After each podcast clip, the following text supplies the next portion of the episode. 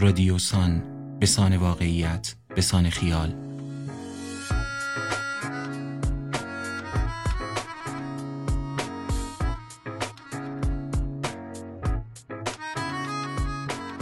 سلام من آرش صادق بگی هستم.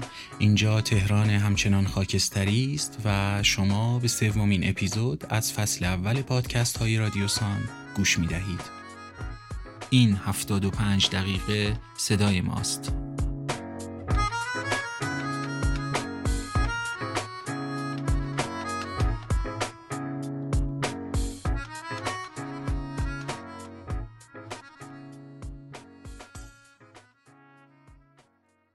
باربند بابا ناموس باباست. یعنی از وقتی یادم میآید به هیچ موجود زنده و غیر زنده قد باربندش وابسته نبوده. در اثباتش همین بس که این باربند هیچ وقت گوشه حیات نبوده اصلا روی زمین نبوده. چهل سال یا شاید چهل و پنج سال است که این موجود زشت راه راه بالاخره روی سقف یک ماشینی جا خوش کرده. چان وقت که بابا پیکان پلاک 54924 دلوکس داشت چه بعدش که دادسون سند عراقی چه حالا که پراید صندوقدار. نه بابای من مغازدار نبود که از بازار کیسه برنج و حلب روغن بخرد و روی سقف ماشین ببندد و تا دکان بیاورد. بنا نبود که باهاش کیسه سیمان و کارتون آجر جابجا کند. دختر سعدی هم نبود که همش در سفر باشد. بابای من معلم بود. صبح به صبح می‌رفت مدرسه و عصر برمیگشت و نهایت باری که با خودش می‌برد برقه های بچه ها بود. فقط گاهی که تعطیلاتی پیش رو بود راه میافتادیم سمت خانه پدر بزرگ تهران. اما این سفر اگر سه روز هم بود بابا صندوق را کیپ تا کیپ وسیله میچید روی باربند را کوه می‌کرد بعد راه میافتادیم. هنوز همین عادت را دارد و اگر بخواهد مثلا یک سیزده به در دو ساعت برود پیکنیک از چهار صبح بیدار می شود چیز میز جمع می کند. جمله کلیدیش هم این است. طوری نیست اگه جا نمیشه می‌ذاریم روی باربند. آن سفرهای تهران همیشه برای من خوف بود. تا روی یک دستانداز می رفتیم یا صدایی می آمد مامان می گفت چیزی از رو باربند افتاد؟ کار ما بچه ها بود که فوری برگردیم و از شیشه عقب ببینیم چیزی افتاده کف جاده یا نه. وقتی هم چیزی نمی‌دیدیم برای اطمینان شیشه را می‌دادیم پایین و نیمخیز می شدیم دستمان را توی باد می رساندیم به سقف که با حس لامسه چک کنیم ببینیم همه چیز سر جاش هست. در نوجوانی دوست داشتم بفهمم این وابستگی بابا به باربند از کجا می آید. اما سالهاست دیگر این چیزها برایم مهم نیست. فقط سعی می کنم از این موجود فتنگر دور بمانم. باربند نه تنها این حس وابستگی را به بابا نداشت که همیشه لابلای سفرها یک نامردی در حقش می کرد. همیشه یک کتری، کیسهی، چیز بی اهمیتی می افتاد و گم می شد. اما نامردی اساسی باربند 24 سال پیش بود وقتی داشت به کشتنمان می‌داد. تهران بودیم امویم بعد از سالها قهر با بابا از آمریکا آمده بود ایران و به تلافی برای برادرزاده هاش سنگ تمام گذاشته بود. اصلا همان شب اول که چمدان سوقاتی ها را باز کرد بوی خارج زد بالا. بوی خارج در سطحی پایین تر می شود بوی پاکیزگی پودر لباس وقتی تازه در ماشین لباسشویی را باز می کنی و لباس دم دارد. چمدان سوقاتی ها به غیر از خورده ریزهای از آب گذشته مثل کیسه های زیپ کیپ که برای خودش پدیده محسوب می شد پر بود از پیراهن و تیشرت های یقگل و شلوار مارکدار. من و برادر و خواهرم در پوست نمی گنجیدیم. به فکر چانه زنی سر تقسیم غنایم بودیم. آن سالها مثل الان برندبازی و برندپوشی رواج نداشت اما خب من دبیرستانی بودم و تازه داشتم بزرگ می شدم. به غیر از این یکی دو دوست پولدار هم داشتم که آنها هم به واسطه خاله عمویی کسی در آمریکا و اروپا با برندهای معروف آشنایی داشتند. همان شب تیشرت های رنگی را چیدم جلوی عموم و مجبورش کردم تلفظ صحیح ابرکرامبیان فیچ را یادم بدهد و بگوید چه کسانی بربری می‌خرند تا بروم و پوز بدهم.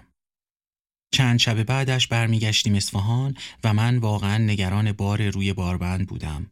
حتی اینکه به بابا اصرار کردم چیزی روی باربند نبندد را یادم است. اما این مرد مثل بقیه مردها نیست توجیهات خودش را به زبان بیاورد یا لاقل مجاب کند همیشه کار خودش را می کند. همینم شد و آنچه فکرش را می کردم سرمان آمد. توی پمپ بنزین دلیجان بابا پیاده شد بنزین بزند که فهمیدیم چمدان سوقاتی ها از روی باربند افتاده. خود چمدان هم سوقاتی امو بود. این را هم کاملا یادم است صندلی عقب سمت راست نشسته بودم که بابا گفت چمدان نیست. آنقدر توی شک بودیم که رفت صندوق عقب را باز کرد ببیند نکند اشتباه کرده و چمدان را همان اول گذاشته توی صندوق. ما سه نفر عقب ار می زدیم. می‌خواستم بابام را خفه کنم. از اینکه تناب شل شده بود اما بقیه بار هنوز سر جایش بود گفتیم چمدان حتما همین تازگی افتاده. نمی‌دانم تصمیم بابا بود یا تصمیم جمعی که همین مسیر آمده را برگردیم. این بار خلاف جهت و از لاین خاکی کنار اتوبان. چشممان به هر دوور بود هم به وسط اتوبان هم به بیابان کنار جاده بابا نور بالا انداخته بود تا یک شعایی از بیابان روشن شود با اینکه سرعتمان کم بود و از گوشه اتوبان می رفتیم اما ماشین هایی که از روبرو می آمدند به نشانه اعتراض یا ملامت اینکه ما چقدر از تمدن دور هستیم برایمان بوخ می زدند. یک ساعتی با همین سرعت کم رفتیم. حتی چند بار هم من پیاده شدم هم امیر برادرم ببینیم نکند کپ سیاهی که در دوردست بیابان رخ می نماید سوقاتی ما باشد که هر بار جز سنگ و صخره چیز دیگری نبود. با همین کندی در حرکت بودیم که یک جفت چراغ بوغزنان به ما نزدیک شد و نزدیک شد و مثل شهاب سنگی شتابان با زاویه از سمت راننده خورد به بغل ماشین و رفت ته گودال بزرگ در رمانندی که حالا کنار جاده بود. خاک و قبار توی هوا بلند شده بود شکه شده بودیم. تا بفهمیم دور برمان چه خبر است جیغ کشیدیم. تصویری از مظلومیت بابای هارتوپورتی را اینجا دیدم. جیغ نکشید شلوغ نکرد خودش را نباخت فقط ساکت بود. مثل گناهکاری که خطاهایش را پذیرفته. مثل گناهکاری که حرفی ندارد. آمد پیاده شود درش باز نشد. تا داشت از سمت شاگرد پیاده می‌شد چشمهاش را دیدم که از سر استیصال دو دو می‌زد. ترسید صحنه خون و خونریزی ببینیم. گفت شما پیاده نشین. سرتقتر از آن بودم به همچین حرفهایی گوش بدهم. حکمش سی دوام نیاورد پیاده شدم. تا نزدیک شدم دیدم دو مرد از جیانی قرمز رنگ بیرون آمدند. اول کمی خودشان را تکان دادند ببینند سالمند بعد از گودال آمدند بالا. نه یقه گرفتند نه داد و غال کردند هیچ حرفی نزدند. مثل مست های توی خیابان که وقتی بهشان می‌زنی بدنشان گرم است و دردی حس نمی کنند و خودشان می‌گذارند می‌روند. تنها بی احترامی که آن راننده سبیل پرپشت محترم به بابا کرد این بود. نور بالا زده بودین. آنقدر از گذر این خیر خوشحال بودیم که چمدان سوقاتی دیگر مهم نبود. دو ساعتی که منتظر بودیم از دلیجان جر سقیل بفرستند جیان را بیرون بکشند قد یک روب یا حتی کمتر گذشت. دوباره همان حال آرامش بعد از اتفاق را داشتیم. به چشم برهم زدنی رسیدیم اصفهان. حالا هر بار که بعد از چند ماه می‌روم اصفهان و کلید میاندازم و همان لحظه ورود چشمم به جمال موجود زشت روی سقف پراید روشن می شود مدام با خودم می‌گویم بروم یک آچاری بردارم و یواشکی باربند را باز کنم و بگذارم سر خیابان. اما تا تصمیم میآید تصمیم شود یاد چشمهای مظلوم بابا توی اتوبان میافتم و بیخیال می‌شوم یاد وابستگیش به چیزی که هنوز نمی‌تواند کنار بگذارد.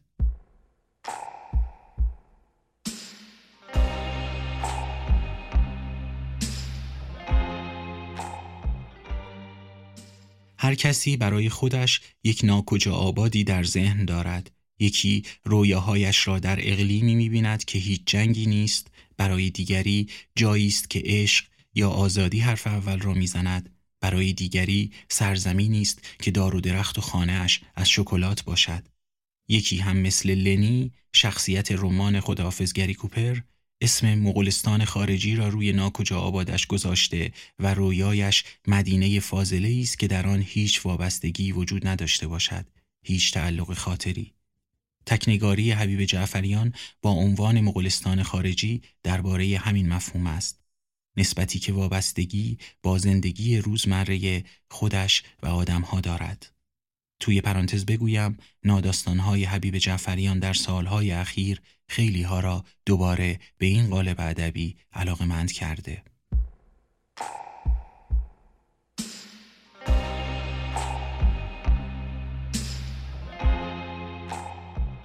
مغولستان خارجی تجربه تراژیکی به نام خوشبختی. بیپولی روز داخلی. رحیم. حاجیمون میگه الان تو اروپا زن درست کردن از پلاستیک. عین این توپ رنگی رنگی ها لب دریا. بادش کنی میشه زن بادش هم خالی کنی قشنگ صاف میشه می‌تونی تاش کنی بذاریش تو جیبت. زن پلاستیکی اخلاق نداره ولی خوشگله. مردی در ته قاب. بهروز تو ولی خوشگلی برات مهمه نه؟ بهروز مهمه برای اینکه مهمه.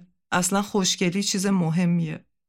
رحیم زن بخواد خوشگل باشه اخلاق نداشته باشه ارزش زندگی کردن نداره.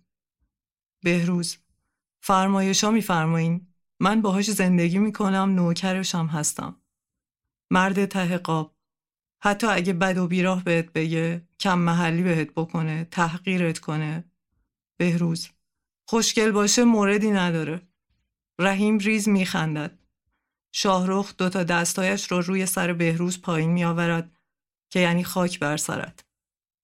بهروز اصلا خوشگلیه هوش و حواس آدم رو از کار میندازه. یه چیز خردسوزیه پدستای رحیم و اگه اون فرد زیبا تصادفاً دچار زشتی بشه چی؟ بهروز بیرحمانه اونو از خودم میرونم. من خیلی آدم کثیفی هستم. سه سود طلاقش میدم. یکیمان که دنیا دیده تر بود گفت من با طلاق مخالفم.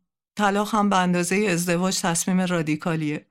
یه تصمیم رادیکال رو نمیشه با یه تصمیم رادیکال دیگه درست کرد. این را گفت و بعد توی آینه کوچکش نگاه کرد و توی چشمش مداد کشید. عادتش بود.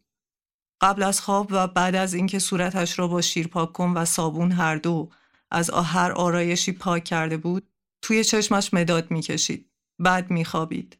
می‌گفت این را از زنی قزل باش در میدان وردک افغانستان یاد گرفته. زنی که پزشک نسایی ولادی زنان و زایمان بوده. و هیچ وقت عروسی نکرده بوده. به قول خودش یگانه بوده. یعنی مجرد.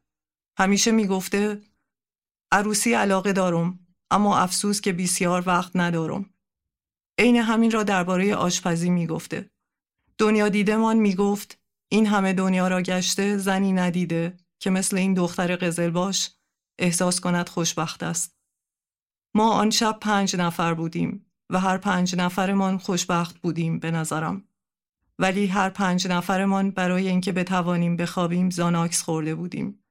و چون باز هم خوابمان نمی برد الان یادم نیست به پیشنهاد کی. نشستیم که بیپولی ببینیم. آنجایی که سیامک انصاری گفت زن اگه خوشگل باشه اخلاقم نداشته باشه موردی نداره نوکرشم هستم.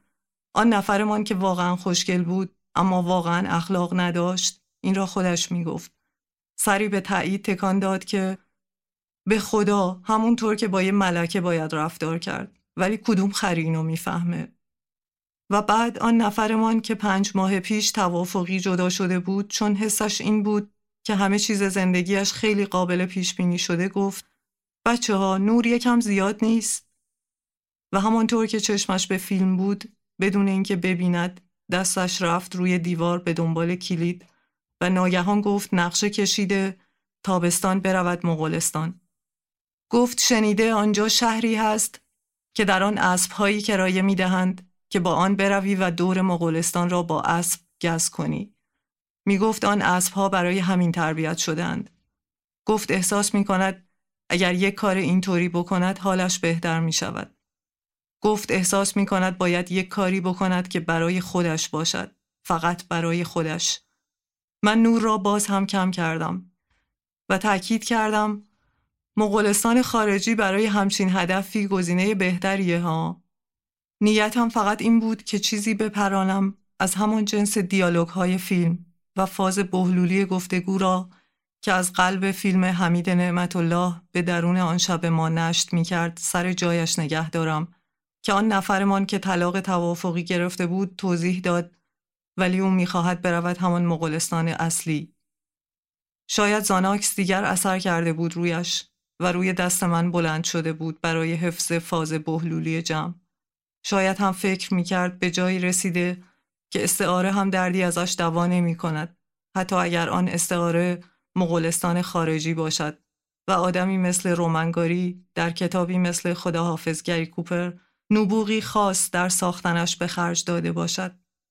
به هر حال آن نفرمان که زیبا و بی اخلاق بود به استعاره هم ایمان داشت و توضیح داد که ولی من میرم مغولستان خارجی چون آدمایی که فکر کنند زیبایی چیز خردسوزیه در مغولستان خارجی هنوز وجود دارن.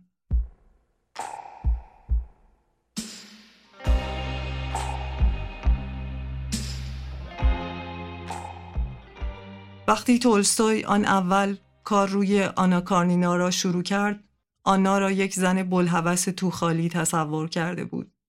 اما همانطور که جلو رفت، همدردی و سمپاتیش با مخمسه‌ای که آنا در آن بود بیشتر شد و این در حالی بود که قصد نداشت آنا را ببخشد و عفو کند. آنا بابت تصمیماتش و کارهایش اخلاقا مسئول بود.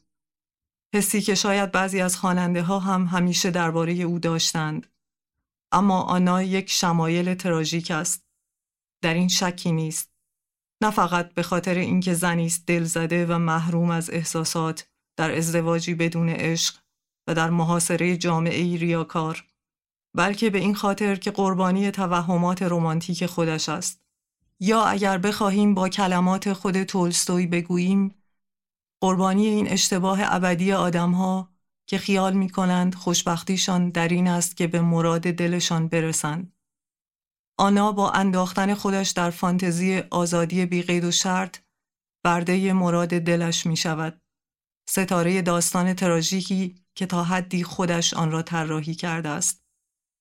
او تجسم کامل این عقیده تولستوی است که یکی از مسائل اساسی حیات اجتماعی مدرن این است که ما نه تنها در این نوع زندگی مجبوریم مدام نقش بازی کنیم انگار همیشه روی صحنه ایم بلکه این نقش ها اغلب با بنابودی کشاندن ما تمام می شود.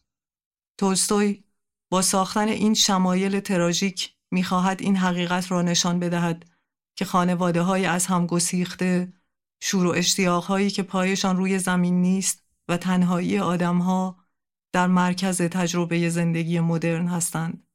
اینجا جایی است که هیچ کس در امان نیست. همه مقصرند و همه قابل ترحمند. چون در نهایت همه دارند در دهان تجربه تراژیک روزگار میگذرانند. حتی کارنین شوهر آنا اصلا آن وجود خبیس یا ماشین تعقلی که خیلی ها تصور می کنند نیست. او مردی عمیقا پایبند به اصول است که خیلی ساده قدرت دسترسی به احساساتش و بیان آنها را ندارد. اما نه به این معنا که آن احساسات وجود ندارند. آنها هستند. همانجا جلوی چشم ما. جایی در رمان که کارنین می‌فهمد آنا از ورونسکی حامل است به همسرش می‌گوید به من بگو چه کار کرده بودم که مستحق این بودم. این لحظه غمانگیز عمق سردرگمی او را نسبت به وضعیتی که در آن است فاش می کند. مثل بقیه آدمها در رمان تولستوی او هم به مرکز موقعیتی تراژیک که درک آن ورای ظرفیتش است مکیده شده. موقعیتی به نام تجربه زندگی مدرن. این قطعه ترجمه بخشی است از مقاله اندرو دی کافمن مدرس ادبیات و زبانهای اسلاو در دانشگاه ویرجینیا با عنوان چطور جورایت آنها را فهمید و منتقدها نفهمیدند. این متن در تاریخ 8 فوریه 2013 در نشریه د میلیونز منتشر شده است.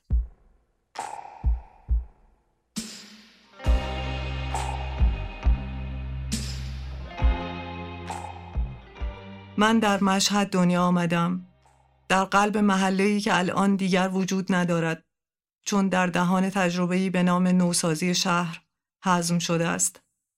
بعدش پدر و مادرم برای اینکه می‌خواستند زیر سقفی باشند که مال خودشان باشد آمدند به محله‌ای با مشخصات دروازه غار. کمی بالاتر، کمی پایینتر. در دروازه غار بود که من در یازده سالگی پایبندی های انسانی سامرست موام را خواندم و در کتاب زیست شناسی برادرم که داشت دیپلم می گرفت و دزدکی می خواندمش کشف کردم بچه ها چطوری درست می شوند و چطوری به دنیا می آیند. و در دروازه غار مشهد بود که تهران را کشف کردم. نقشش را هر روز پهن می کردم کف اتاق کوچک خانه ای که سر جمع هشتاد متر بود و هشت نفر در آن زندگی می کردند. وقتی آمدم تهران، آمدم دانشگاه، شهری را که هیچ وقت ندیده بودم خیلی زود به جا آوردم. خیابانهایش به اشتباه یا وحشتم نمی انداختند که هیچ سر شوقم می آوردند. انگار در آن به دنیا آمده باشم و زندگی کرده باشم. همه جا تنها می رفتم و همه جا می رفتم. از هفته نامه بی اسم و رسمی که برای سازمانی چاپ می شد و توانسته بودم کاری در آن بگیرم و ماهیانه پولی داشته باشم تا موزه هنرهای معاصر تهران که پاتوغم بود و کوچه آبمنگل که برای پرداخت قصه ماهیانه یک وام می رفتم. درست مثل سرهنگ اورلیانو بوندیا که پدرش او را به کشف یخ برده بود من هم در این شهر به کشف چیزی آمده بودم. نمی توانستم توصیفش کنم اما می دانستم الان که در این شهرم به مرکز آن مکیده شدم. مثل اینکه در دریایی از چسب افتاده باشی و دست و پا بزنی و من می زدم با رقبت تمام به شکلی شکست ناپذیر. بیست سالم هم نشده بود و هنوز ندانستم که این دریای چسب چه موج خونفشان دارد. دریای چسب را لنی می گفت در خداحافظگری کوپر کتاب را اولین بار در زیر زمین کتابخانه دانشکدهمان وقتی رفته بودم سراغ معجم البلدان که طول و عرض جغرافیایی حلب را در بیاورم پیدا کردم. ترم سه یا چهار بودم. امتحان میان ترم مرجع شناسی عربی داشتم که به شکل باز در کتابخانه برگزار می شد. معجم البلدان پای خداحافظگری کوپر را به زندگی ما باز کرد و پای خراب شده ای به اسم مغولستان خارجی را. لنی که او هم 20 سالش بود و قهرمان داستان بود وقتی هول برش می داشت که دارد در دام عشق دختری می افتد چون از هر وابستگی وحشت داشت به مغولستان خارجی فکر می کرد. وقتی فکر می کرد ممکن است مجبور شود برگردد آمریکا او از آمریکا فرار کرده بود و از آن متنفر بود به مغولستان خارجی فکر می کرد. وقتی شستش خبردار می شد که ممکن است به خاطر مهارتش در اسکی ببرند عضو تیم سوئیسش کنند او به قول خودش از هر تیم و میمی فراری بود به مغولستان خارجی فکر می‌کرد مغولستان خارجی آن جایی بود که آدمها حریس و دلداده آن بودند. چون به قول تولستوی آدمها خیال می کنند خوشبختیشان در این است که به مراد دلشان برسند. اما آدمها نمی‌دانند از دست این غم چه مشکل ببرند جان. موجم البلدان پای مغولستان خارجی را به زندگی ما باز کرد. اما آنا کارنینا کسی بود که نشانمان داد مغولستان خارجی وجود ندارد. کشفی که به قیمت جانش تمام شد.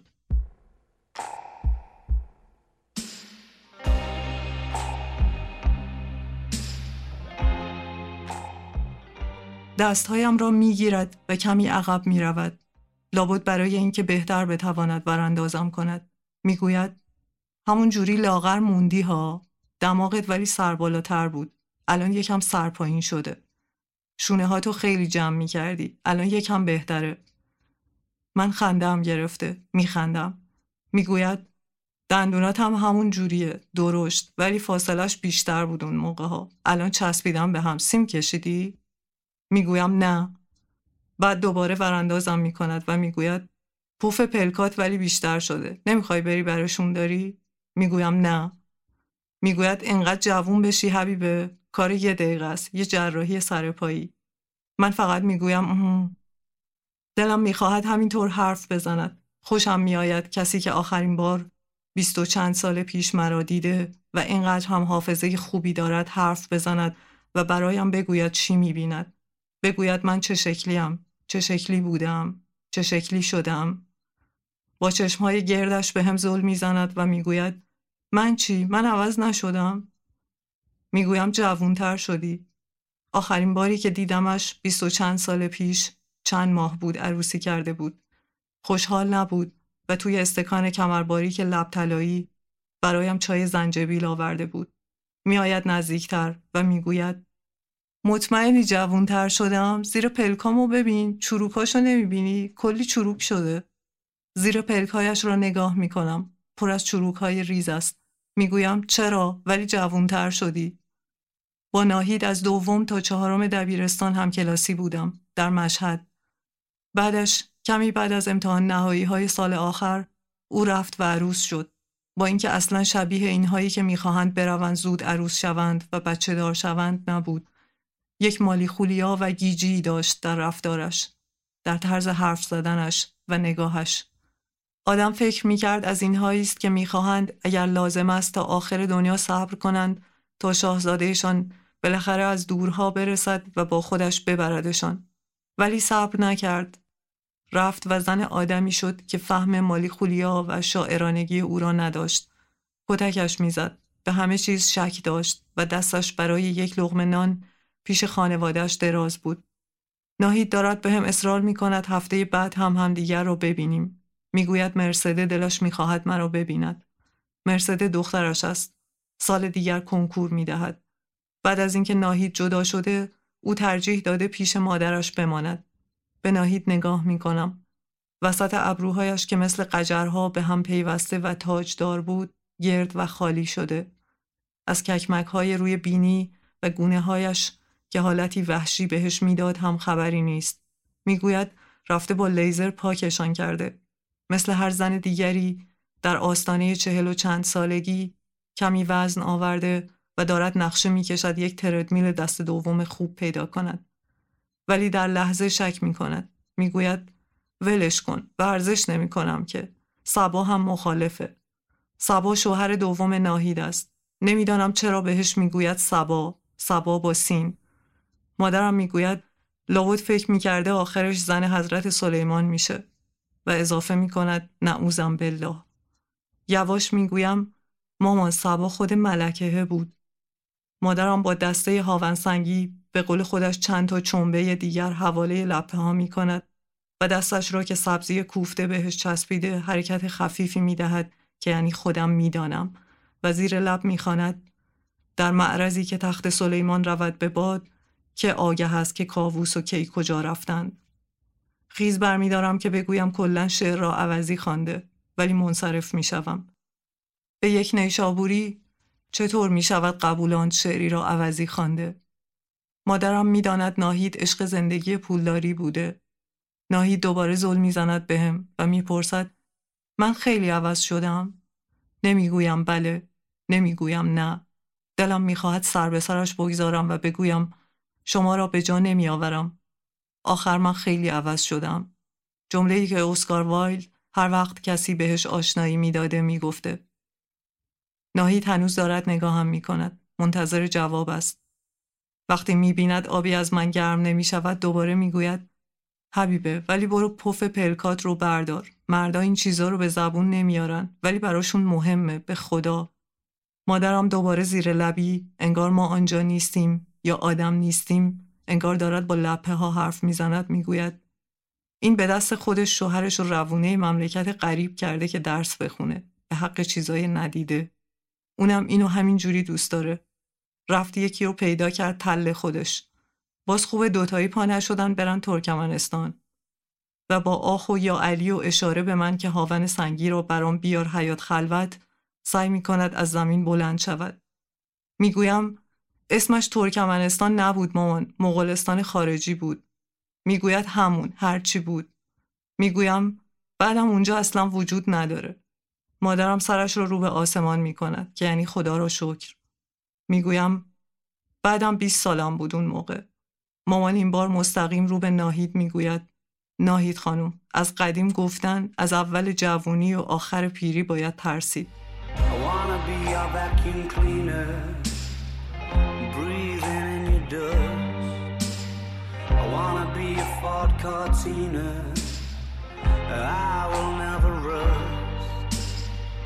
If you like your coffee hot, Let me be a coffee pot.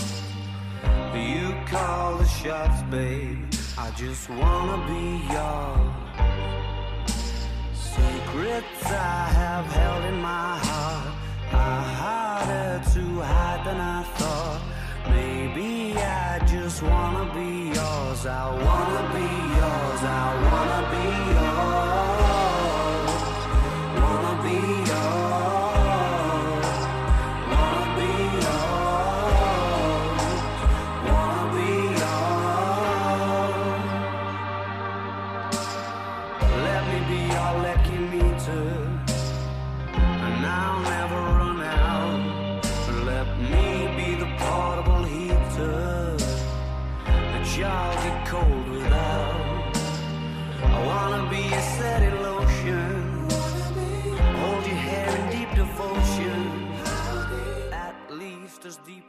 هدفون رو از توی گوشم در میآورم.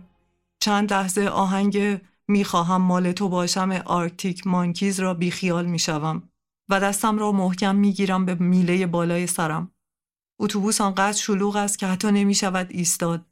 زن می‌پرسد ایستگاه محمودی بعد از پارک وی است یا قبلش.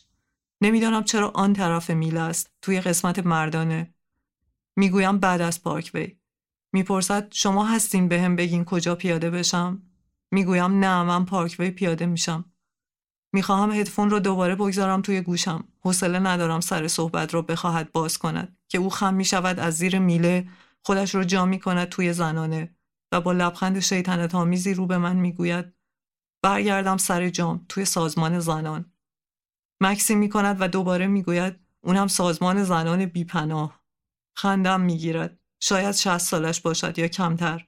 هنوز صورت خوبی دارد. بدون آرایش با روسری ساتن. یک پوشه دستش است. دفترچه بیمه را در آن تشخیص می دهم. می‌گویم حالا چرا زنان بیپناه؟ شانه بالا می اندازد. می گوید نمی‌دونم شما اعتراض داری. شما پناه داری الان. اتوبوس ترمز ناجور می‌گیرد دوتایی می رویم توی میله. نصفمان توی مردانه است. نصفمان توی زنانه. مردها خودشان را می‌کشند عقب. زن می‌گوید ولی می‌دونی خوبیش چیه؟ سرم را تکان می‌دهم که یعنی نمی‌دانم می‌گوید این که الان یه سازمانم هست که مال مردان بیپناهه می‌زند روی بازوم و میخندد ازش خوشم آمده. پوشش را میآورد بالا و می‌گوید دارم میرم جواب آزمایش خونه نوم رو بگیرم. یه سال و نیمشه. دخترم آرشیتکته. یه مقاله داده بود یه دانشگاهی توی خارج. قبولش کردن. بعد چی میگن؟ باید می‌رفت اونجا ارائه می‌کرد. بچهش هم که کوچیک شیر می‌خورد. اول قرار بود ستایی برن با شوهره که اونم کمکش کنه. به اون ویزا ندادن. دختر منم پاشو کرد توی یه کفش که خودم با بچه میرم. می‌تونم. از پسش برمیام. رفت. خیلی هم بهش خوش گذاشته بود. ولی پدرش هم در اومد. بچه از وقتی برگشتن همش مریضه.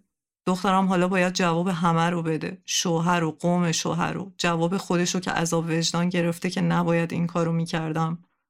منم بهش میگم چشمت کور. همینه دیگه. می‌خوای همه کاری با هم بکنی. هم پول در بیاری هم خانم مهندس باشی هم بچه داری کنی هم شوهر داری. خب بابات در میاد. یه دوره ای زنا زن بودن مردم مرد. الان همه همه چی هستن. سرم را به علامت تایید تکان می‌دهم. ولی می‌دانم که اولاق سرتو برای چی تکون میدی؟ خودت بودی همین کارو نمی‌کردی. خودت همه چی رو با هم نمی‌خوای.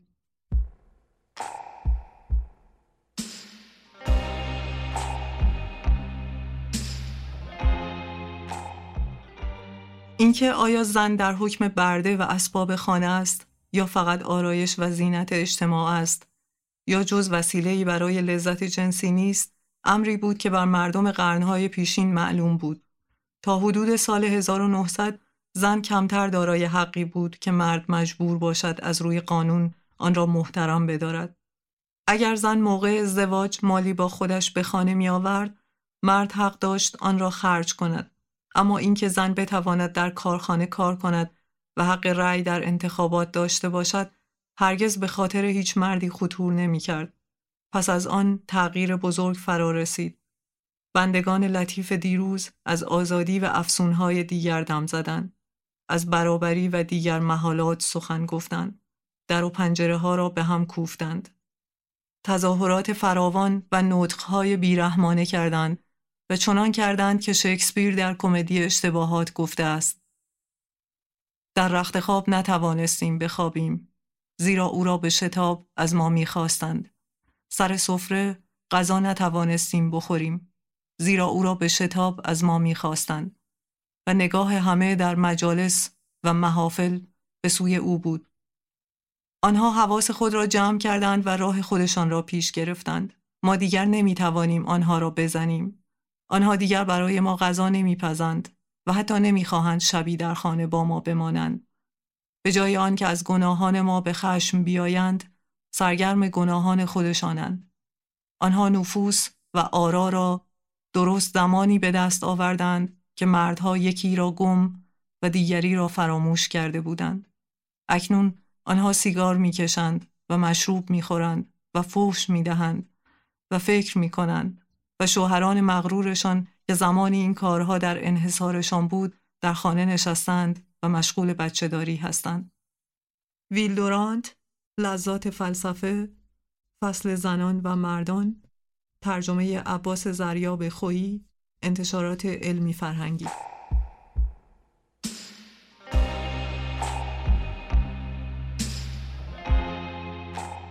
بعد از نماز مغرب توی صحن مسجد و نبی دیدمش.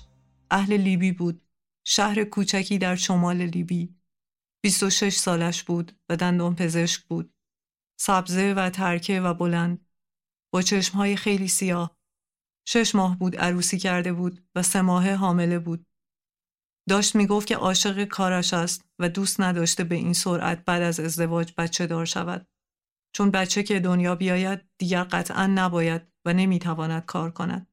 همه اینها رو با خونسردی تمام می‌گفت. فقط به جمله هایی درباره دنیا آمدن بچه که می رسید زنگی میدوید توی صدایش. بهش گفتم خب چرا این کارو کردی؟ چرا جلوگیری نکردی؟ گفت چون شوهرش اینطور می‌خواسته و بعد با شوقی گفت دلش می‌خواهد بچهش دختر باشد. به من می‌گفت تو چطور بچه نداری؟ مگه میشه؟ این همه وقت جلوش رو گرفتی؟ شوهرت هم دعوت نکرده و طلاقت نداده؟ شوهرش همان موقع رسید و صدایش زد. پسرکی بود با موهای مجعد و چشمهای درشت که نگاهی نگران و عبوس داشت. دختر از جا جست. تازه دیدم زیر چادر عربیش شلوار جین بودکات تنش بود که نیمدار بود ولی خیلی بهش می آمد. پاهایش برهنه بود با انگشت های کشیده و سیاه روی سنگ های سفید کف مسجد. قبل از اینکه روبندش را بیاندازد پایین به هم لبخند زد. گفت بچه بیار حبیبه. خوشحال میشی. الان غمگینی. چشمات غمگینن. و من قبل از اینکه روبندش صورتش را بپوشاند بهش لبخند زدم و نگاهش کردم که شانه به شانه شوهرش دور می‌شد. قدش از پسرک کمی بلندتر بود و با حرارت برایش حرف می‌زد. با حرارت را حدس می‌زنم چون دستهایش را تکان می‌داد وگرنه نیمروخش که آرام آرام از من دور می‌شد و به گمانم نیمروخ زنی خوشبخت بود زیر روبنده پنهان بود. او با سادگی و کوچکی خودش و نقشش خوشبخت و راضی بود. من با پیچیدگی و بزرگی نقشم معذب و غمگین بودم. به او حسودیم می‌شد اما ترحمم هم می آمد. من حاضر نیستم او باشم و او در تصورش نمی گنجد چنین کاری با خودش بکند. فکر کردم شاید یک روز که پای مدرنیته و قواعد و نقشها و نمایشهایش به شهر کوچک او در شمال لیبی برسد او هم به ما بپیوندد.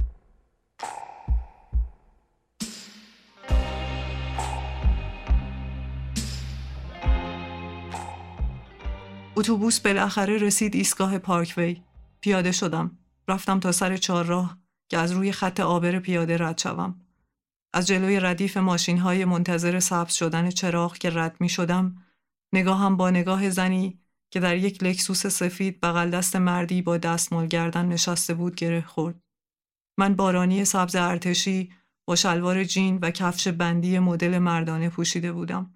دستهایم توی جیبم بود و هدفون توی گوشم.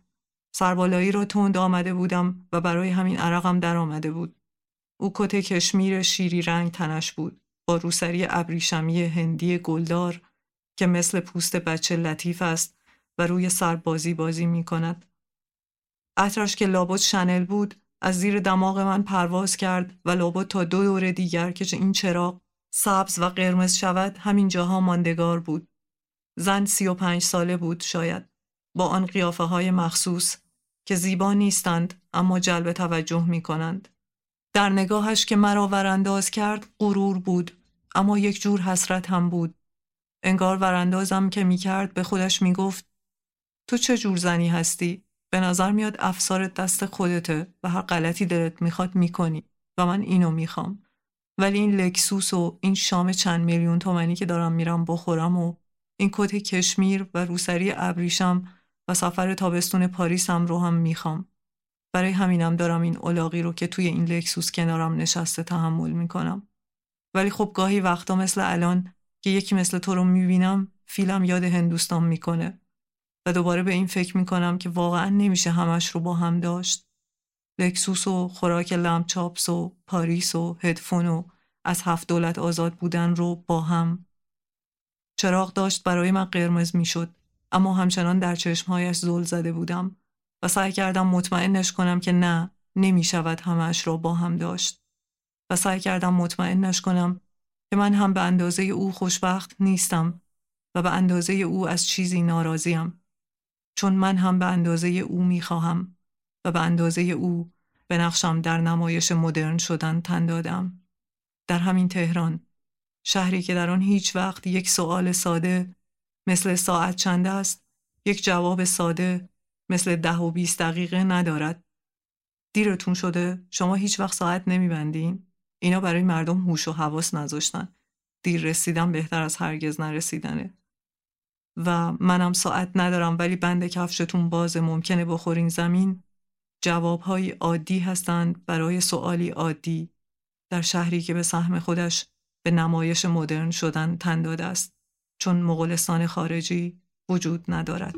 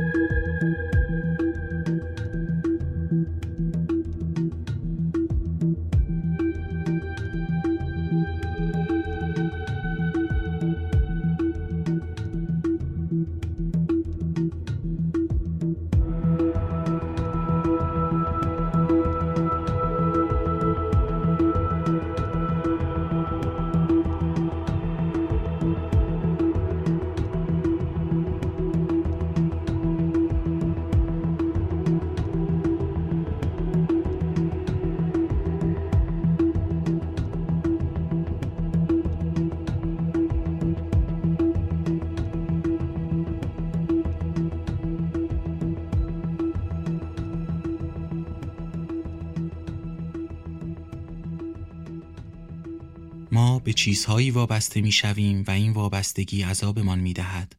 شاید چون با خودش تکرار می آورد و تکرار ملال. برای تلافی گاهی باید به لحظات زود گذر وابسته شد. تکنماهایی کوتاه که کارشان تازه نگه داشتن زندگی است. با همین حال و هوا داستان خدای کهکشانها از نیکزاد نورپناه را با صدای خودش بشنوید.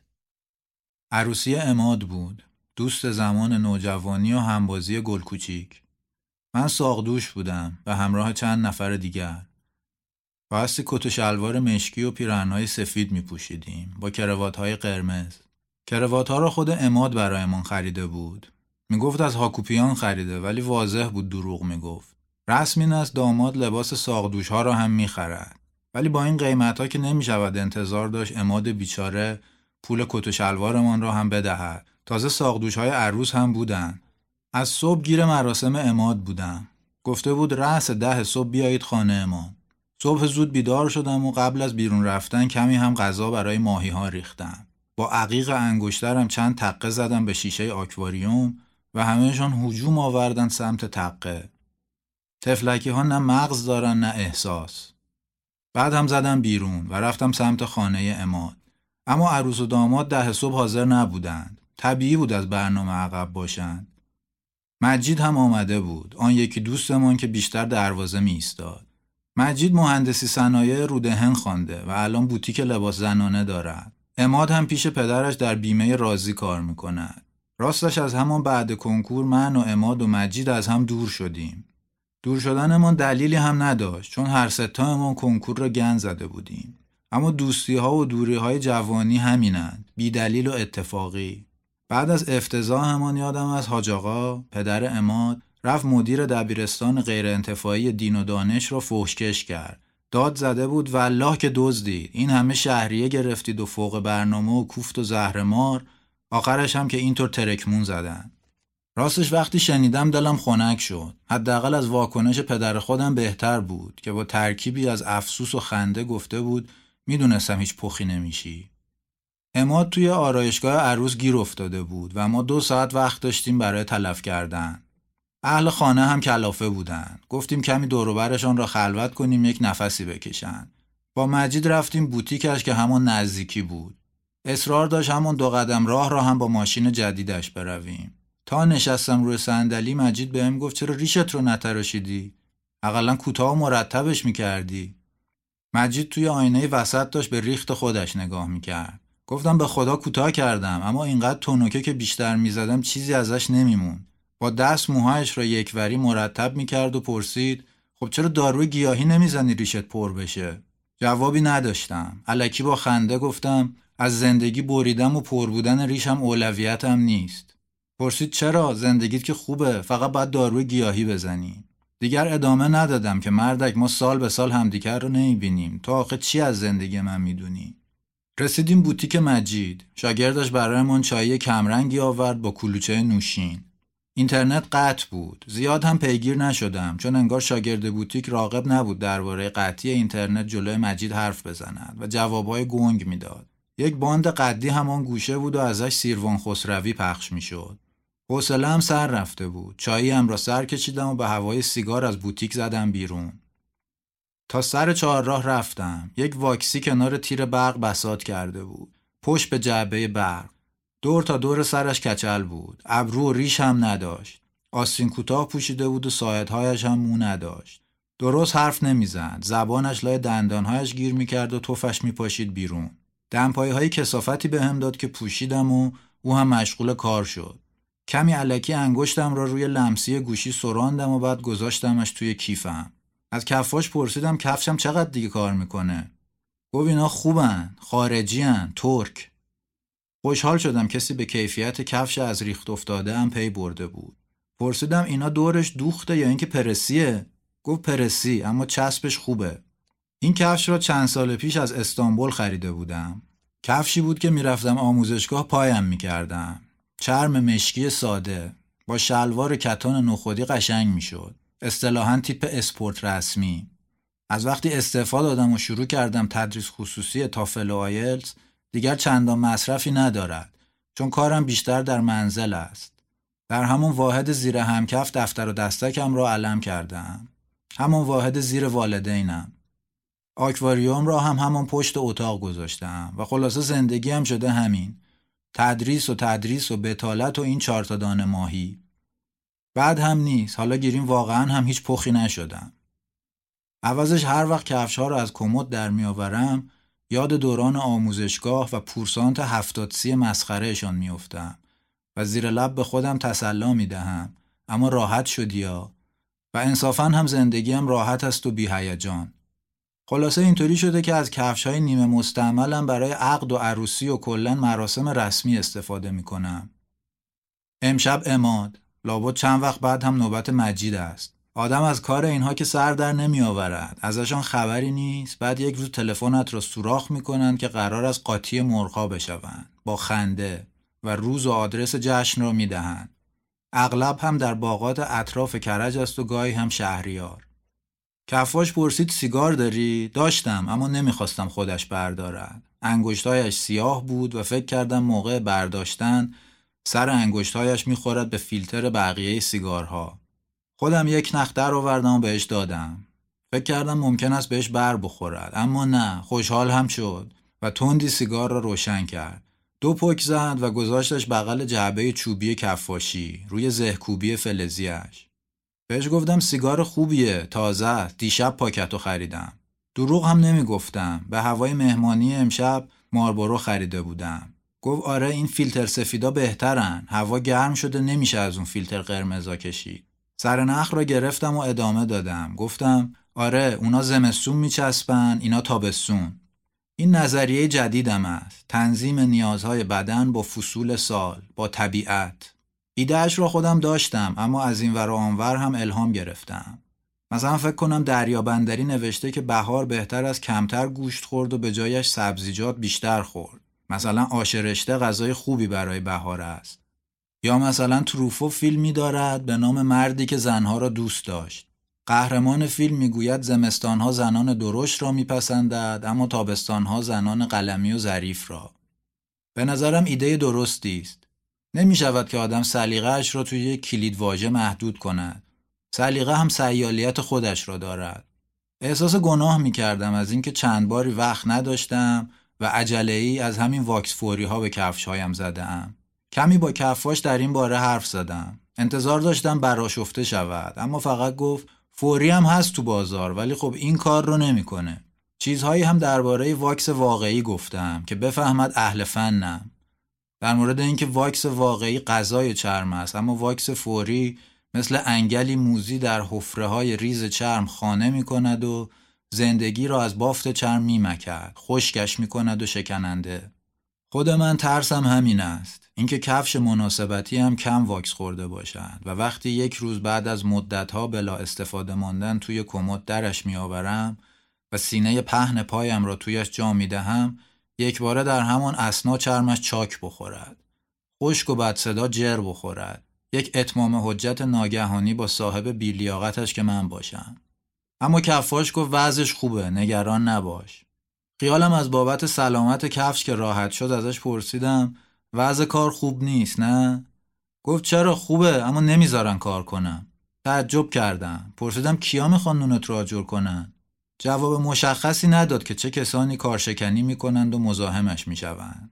عوضش کمی مکس کرد بعد گفت آره ولی حواسم جمعه براشون دارم. دور ها را نگاه کرد. انگار دشمنانش آن بالا در آسمان مخفی بودند. مخفی لای ریزگردها و آلودگی های معلق در هوای تهران. عوض واکس فوری بحثمان به سمت دیگری رفته بود. به سمت دشمنان فرضی که هر کسی در ذهنش با آنها در جنگ است. دشمنان من کیستند پرسیدم شهرداری بهت گیر میده گفت نه همین نامردا متوجه شدم که احتمالا دشمنانش کفاش ها و کسبه دیگر محلند. سعی کردم مثبت باشم و بهش گفتم اما تو می‌تونی؟ گفت معلومه می‌تونم اینجا مال منه. به جعب برق پشتش تکیه داد همانی که زرد بود شاید هم نارنجی و بعد محکمتر کفشم را واک زد. حرکات گردشی فرچه روی رویه پهن کفش صدای نرم استکاک موهای فرچه با چرم. واضح بود از آن قماشی است که دل به کار می‌دهد. من چی؟ منتظرم شاگرد کودن زودتر ساعتش تمام شود و برود و من با خیال راحت بروم سراغ آکواریوم و به بچه ها غذا بدهم. به کفاش حسودیم شد. کنار خیابان استاد نجات اللهی ایستاده بودم. با دمپایه های چرک و پاره و روبرویم کفاشی نشسته بود که روی پاهایش پیشبندی از چرم مصنوعی پهن بود. این مرد مشخصا به تخصص عقیده داشت. حتی نحوه کارش با بقیه کفاش هایی که زمانی مشتریشان بودم فرق داشت. اول کفشم را خوب گردگیری کرد. بعد با فرچه واک زد. بعد برست زد. بعد یک چیزی زد که خیلی برق افتاد. چهار مرحله. باورم نمی‌شد روی کفشم این همه وقت می‌گذارد. آن هم کفشی که اصالتا کفش کارمندی بود و صرفا به خاطر خصت ذاتی هم و البته وضعیت کیشمیشی تدریس خصوصی به کفش پلوخوری ارتقای رتبه یافته بود. آخرش هم گفت سه تومان. باورم نمی‌شد. بهش ده تومان دادم. احساس خوبی داشتم. گمانم به خاطر گشات دستیم. در این حال به حفظ کسبه خورده پا هم کمک کرده بودم. ازم خیلی تشکر کرد. پاکت سیگار را هم گرفتم جلوش بدون ترس. با سه انگوش همزمان سه نخ سیگار بیرون کشید. پیاده برگشتم بوتیک مجید. شاگردش دوباره برایم چایی آورد به اضافه یک کلوچه دیگر. شاگرد مجید دور موهایش را ماشین کرده بود ولی رویش بلند بود و با ماده شیمیایی و چسبناک موها را به یک سمت خوابانده بود. به من که این مدل ها نمی آید. به مجید هم نمی آید. گرچه بهش نگفتم. خودش فکر می کند اصفه خوشتیپی است. البته این جسارتش را که مدل‌های به روز را هم امتحان می کند می پسندم. من که جرأتش را ندارم. همین پریشب هم سلمانی بودم. به خاطر مراسم امروز. به سلمانی گفته بودم مثل همیشه و او هم مثل همیشه مختصری پشت بلند برام گذاشته بود. کم بود ولی لای انگوش می آمد. یاد اینها که افتادم بی مقدمه به مجید یادآوری کردم که عوضش موهام قدر ریشم تونک نیست و بعد آمدانه با صدایی بلندتر از حد متعارف ادب چاییم را هرد کشیدم و با زرورق کلوچه ور رفتم. اما هنوز زود بود برای دریدن لفافش. مجید جوابی نداد. انگار حتی یادش رفته بود درباره چی حرف می‌زدیم خوبی مشاغل کسبه همین است. سرشان شلوغ است و حرفها یادشان نمیماند مجید رو به مشتری گفت رمز لطفا. و وقتی دستگاه پوز رسید را چاپ می کرد یک تاپ پوست پیازی را چارتا کرد گذاشت توی کیسه و گفت مبارکتون باشه. روی کیسه نوشته بود بوتیک مجید. نزدیک های ظهر اماد زنگ زد. طلبکار. داد می‌زد کجایید پس؟ بعد هم اعلام کرد با عروس برگشتیم خونه. تو دلم گفتم به جهنم. مجید بوتیک را سپرد به شاگردش و دوتایی را افتادیم سمت خانه اماد و عروسش. توی خانهشان گروهی عکاس و فیلم بردار بود. از ما ساقدوش ها هم فیلم می گرفتن و قرار بود توی کلیپ عروسی از این تصاویر هم استفاده کنند. علاوه بر ما چند ساقدوش زن هم بودند لابد دوستان عروس. من که نپرسیدم. لباس های ساتن قرمز پوشیده بودند. همه عین هم. البته یکیشان با بقیه فرق داشت. گمانم سیما. مجید نشانش کرده بود و در همون شلوغ پلوغی چند بار به من سیخونک زده بود و اظهار تعجب کرده بود که عجب دافیه. راستش اصلا دختره را خوب ندیدم. نگران بودم که ماهی هایم تنهایند. علکی سر تکان دادم و گفتم آره خوب چیزیه. فیلم بردار به ما می‌گفت چی کار کنیم. مثلا صحنه ای بود که من باید پاپیون داماد را مرتب می‌کردم. پاپیون اماد را. بعدش هم مجید آمد ساعت سرتینا را که هدیه خانواده عروس بود دست داماد کرد. قرمزی ها هم زلم زیمبوهای عروس را آویزانش می‌کردند. یا مثلا صحنه دیگری بود که ما ساقدوش های مرد داماد را گرفته بودیم. داماد می‌خواست بکند و برود. برود پیش عروس اما ساقدوش های زن هم عروس را گرفته بودند. به نوعی ما ساقدوش ها مانع عشقشان شده بودیم و عکاس و فیلم بردار با چیر دستی این میل سرکوب شده را به تصویر کشیده بودند. صحنه های کلاسیکتری مثل حلقه انگشت کردن هم بود. اماد خیلی عرق میریخت. اما موقعی هم که پاپیونش را بستم حرم گرمای تنش را حس کردم. محق هم بود. تفلکی استراب داشت. چند تا ردبول هم سر کشیده بود تا کم نیاورد. اما گمانم همینها حالش را بدتر هم کرده بود. از تو گر گرفته بود.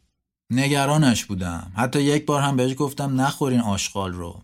عوض جواب با پشت دست عرق پیشانیش را پاک کرد و خندید و گفت خوشحالم که پیشم هستین. یک دستش را انداخت شانه من یکی را شانه مجید و به فیلم بردار اشاره کرد که یک عکس از ما بیاندازد. و عکس که تمام شد انگشتانش را فرو کرد لای پشت بلندهایم. انگار پس از این همه سال تازه میفهمیدم چرا بعد از کنکور راه ما ستا از هم جدا شد. و البته این رفاقت بیمعنی و کمرنگ کماکان به نشو و نمو ادامه داد تا به امروز. تا به همان آنی که مثل سه تا ابله کنار همدیگر ایستاده بودیم و به دوربین فیلمبردار لبخند می‌زدیم.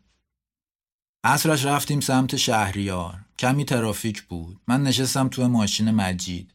آهنگ رو زیادی بلند کرده بود. شبیه همان آهنگ های بوتیکش بود.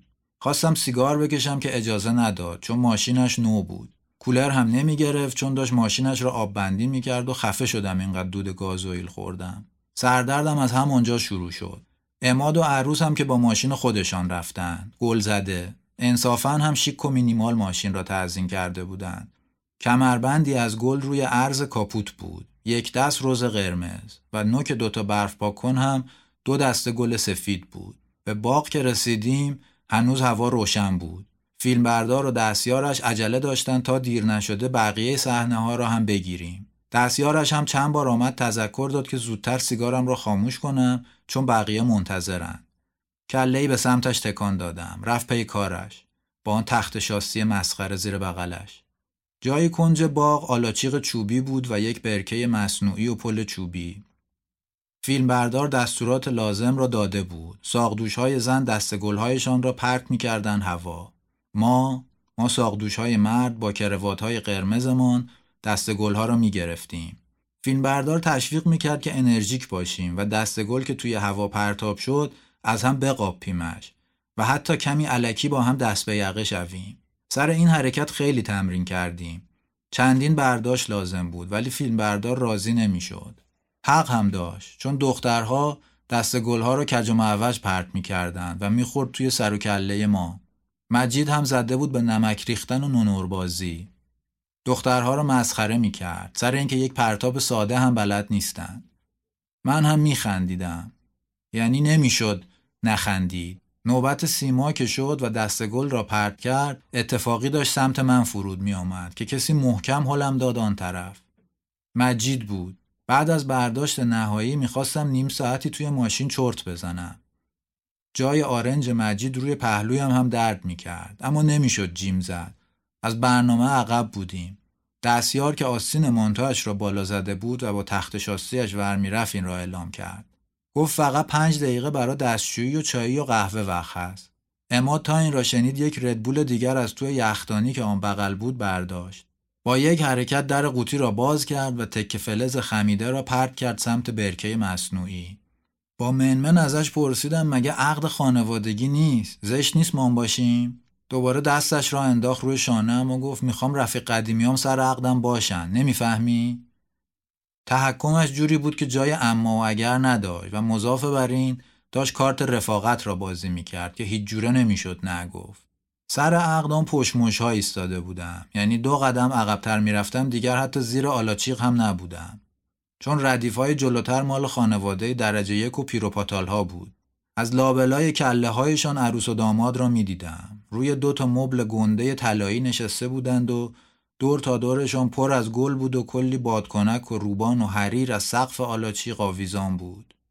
برای اینکه رفیق بی احساسی به نظر نیایم جلد کتابی گوشیم را باز کردم و با لبخند ازشان عکس گرفتم.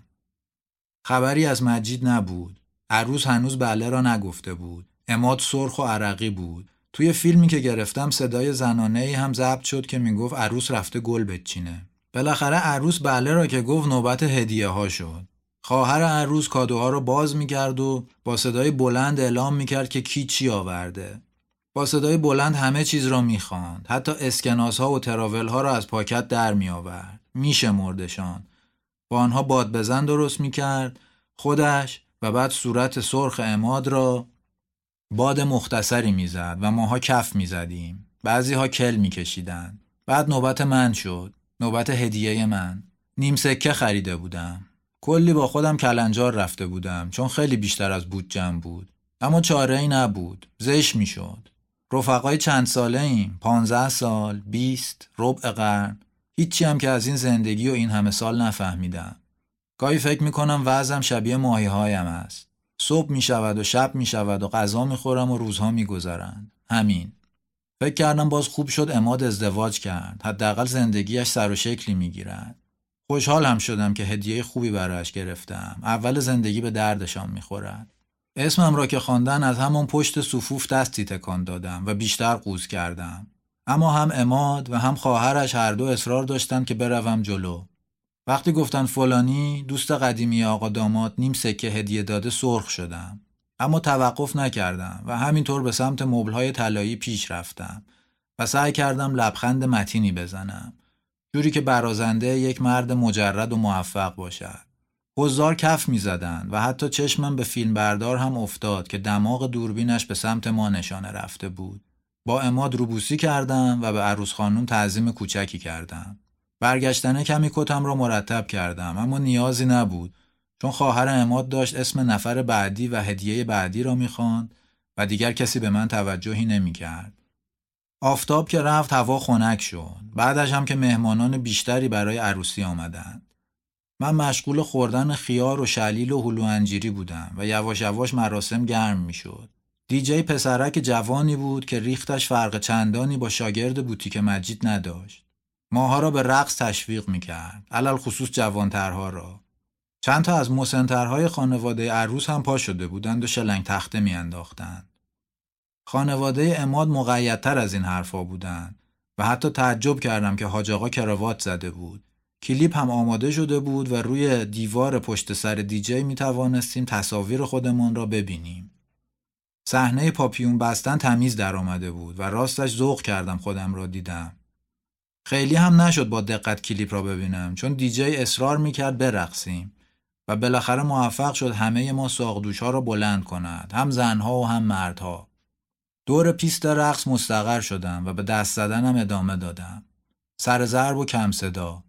مجید با آهنگی بندری سینهش را تکان می‌داد. پیراهنش تنگ بود. سعی کردم بفهمم زنها درشتند یا قلمی. متوجه نمی شدم. اما همگی صورتشان چرب بود و به بازوهای گوشتالودشان کرمپود مالیده بودند. دماغ بعضیشان برق می‌زد و وقتی نورهای چرخان سالن در زاویه خاصی میافتاد این درخشش دماغشان تابلوتر هم می‌شد. به ذهنم رسید شاید اسم مناسب فیلم من این باشد مردی که زنها را دوست نداشت. وسط همین غیر دیجی خیلی بی هوا آهنگ را قطع کرد و رقص نور هم متوقف شد. دیدم چند نفر به دو رفتن دم در. خود حاج هم بینشان بود. پچ پچی در فضا بود و می‌گفتن معمور آمده. من هم رفتم. کنجکاو بودم. دم در پرایدی بود که سه تا سرنشین داشت. شیشه پشتش عکس برگردان ادرکنی چسبانده بودند و سرنشین ها همه کاپشن بهاره داشتند و تحریش. نسیم خنک شهریار هم آرام میوزید. وقتی رسیدم داشتن سوار پرایدشان می شدن. یکیشان دم صندوق عقب بود و به پسرک مهماندار گفت میوه ها رو نگذارد صندوق عقب. و بعد ازش پرسید باقل پلوها رو پرگوش گذاشتی دیگه؟ پراید سبک گاز داد. توی تاریکی کوچه خاکی باغ غیب شد. من هم دنبال بقیه برگشتم تو. حاج آقا آخرین نفر آمد. لابد می‌خواست مطمئن شود گورشان را گم کردند. خوشم میآمد که اینطور هوای اماد را دارد. پدر من اگر بود لابد خودش مأمورها را خبر می‌کرد که بریزن مراسم را جمع کنند. به شدت خسته بودم. از هفت صبح سر پا بودم و هنوز شب ادامه داشت. به دیجی هم علامت داده بودند امن است و مجلس با نشاطی بیشتر از قبل ادامه داشت. سرم سنگین بود و معده هم, هم همینطور. سر شام زیاده روی کرده بودم و غذایش هم به هم نساخته بود. جوجه و مرسپلو و کوبیده و آخرش حتی به کرم کاراملی که مجید آورده بود هم نه نگفتم. کاش به توصیه دریابندری عمل کرده بودم. مشخصا شعف اول شبم اگر بشود اسم آن لبخندهای کجکی و توخالی را شعف گذاشت رخت بربسته بود. نیم سکه هم که از کفم رفته بود و فقط جای خالیش توی حساب بانکی هم حس می شد. کمی هم کنجکاو بودم بفهمم مجید چقدر هدیه داده چون سر مراسم متوجه نشدم. مجید و چند تا دیگر از آشنایان گمانم چیزی کشیده بودند. همگی افتاده بودند به لودگی و دست انداختن من. پس کی نوبت شما میشه نره گوشخراش خنده نه آقا معلم زرنگه دم به تله نمیده. نره گوشخراش خنده. و هوای غذای حاجت از آن جمع فرار کردم. کنجی تاریکتر از باغ را جستم. پشت آلاچیقی که قهوه خانه سنتی بود همون پسرکی را دیدم که غذاها را تحویل معمورها داده بود. جلیقه ترمه پوشیده بود. چای کمرباریک و باقلوا و لوز نارگیل دور میگرداند. بعضی مهمانها روی تختها ولو شده بودند. کفشهایشان را درآورده بودند و قلیان میکشیدند. یکی از دخترهای ساقدوش را هم دیدم. گمانم سیما بود. تلاش می‌کرد حلقه های دود درست کند و فوتشان می‌کرد توی صورت مردی که کنارش روی تخت نشسته بود. می‌خورد نامزدش باشد. توی توالت دستهایم رو گذاشتم لب روشویی. یک نفس عمیق کشیدم و بعد بالا آوردم. کمی روی کتم هم شتک شد که سری تا تربود پاکش کردم. یکی هم چند بار کوبید به در. آخر سر مجبور شدم داد بزنم پره. دستمال هم تمام شده بود.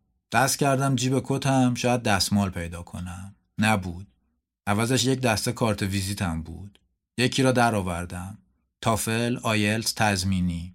زیرش هم با حروف کوچکتری نوشته بود اپلای دانشجویی و مهاجرتی مجالهش کردم و پرتش کردم توی سد و نمی‌دانم چرا بیخود و بی جهت یاد کفاش افتادم و آنجور تمام و کمالی که دل به کارش داده بود. فکر کردم حتی آن کفاش کچل هم لابد رضایت از زندگیش بیشتر از من است. در توالت را که باز کردم با حاج آقا شاخ به شاخ شدم که معلوم بود خیلی منتظر مانده و عجله دارد. تندی گفتم حاج آقا ولی سنگ تموم گذاشتینا بعدم عجب عروس گلی همینطور که می‌گفت قربان شما قربان شما دوید تو و در توالت را پشت سرش بست. صدای سرخوردن مغزی در غلافش. استکاک فلز روی فلز. گمانم حتی نیمه دوم جمله هم را که می‌گفتم عجب عروس گلی عجب خانواده ای اصلا هیچ کدامش را نشنید. طرف های سه نصف شب بود که رسیدم خانه. قبلش مجبور شدیم ماشین عروس و داماد را از شهریار تا خانهشان مشایعت کنیم. مجید پشت سرشان بوغ و فلاشر می‌زد و خود اماد هم گاهی دستش را از پنجره می آورد بیرون و غری می‌داد. بدو بدو ساعت سرتینا را هم دستش کرده بود. یک جا هم فامیل های عروس زدن بغل و چند دقیقه کنار اتوبان رقصیدند. اماد هم برف بکنهایش را داده بود بالا و زده بود دور کند. دست گلهای سفید بیرمق در هوا تاب میخوردند. زنش از توی ماشین قاه قاه میخندید. خلاصه سر همین چیزها شد که دیر رسیدم خانه. حواسم بود چراغ راهرو رو روشن نکنم و کلید که میاندازم والدینم طبقه بالا بیدار نشوند. بیدار هم نشدند. با همان نور لپتاپ هم اتاق کمی روشن شده بود. نور محتابی های آکواریوم هم بود. توی سرم هنوز صدای آهنگ های عروسی می آمد. کتم را انداختم روی تخت. کروات قرمز را هم که توی راه شل کرده بودم درآوردم. باز وارسیش کردم ببینم احیانا جاییش نوشته هاکوپیان یا نه. چیزی پیدا نکردم. کفش های واکس خورده را درآوردم و پرت کردم کنج اتاق. و فکر کردم این هم از این. رفت و عروسی بعدی. عروسی مجید یا شاید بچه دار شدن اماد. با اینکه خوابم میآمد اصلا دوست نداشتم بخوابم. چون می‌دانستم دوباره فردا روز از نو روزی از نو و راستش دیگر مطلقا قوای ادامه دادنش را نداشتم. زیر لب خواندم. خدای آسمونا خدای کهکشونا برس به داد دل عاشق ما جوونا. با عقیق انگشترم چند تقه به شیشه آکواریوم زدم. دمهای کوچکشان را تاب دادند و سری شنا کردند سمت تقه. رفتم از کشوی آشپزخانه چکش برداشتم و نیمه خواب نیمه بیدار آمدم مقابل آکواریوم. از خودم پرسیدم این بدبخ چه گناهی کردن؟ این بدبخ های بینوا هیچی. بعدم گفتم به درک که والدینم بیدار شوند. و راستش اصلا برایم مهم نبود بیدار شوند یا نه. ضربه را که زدم صورتم را غیر ارادی چرخاندم. مبادا خورد شیشه بپاشد توی چشمم. کمی هم ناراحت بودم. چون پاهایم خیس شدند و حتی گمانم تنه یکی از ماهی ها که روی موکت بالا پایین می پرید به پایم خورد و مورمورم شد. ولی ایرادی نداشت چون حداقل آزاد شده بودند. مسواک نزده رفتم و روی تختم ولو شدم و شمد رو تا روی چشمانم بالا کشیدم. صدای تنفسم. استکاک آدمیزاد با آنچه بیرون اوست. با آنچه درون اوست. شمد را کمی دادم پایین که راحتتر نفس بکشم.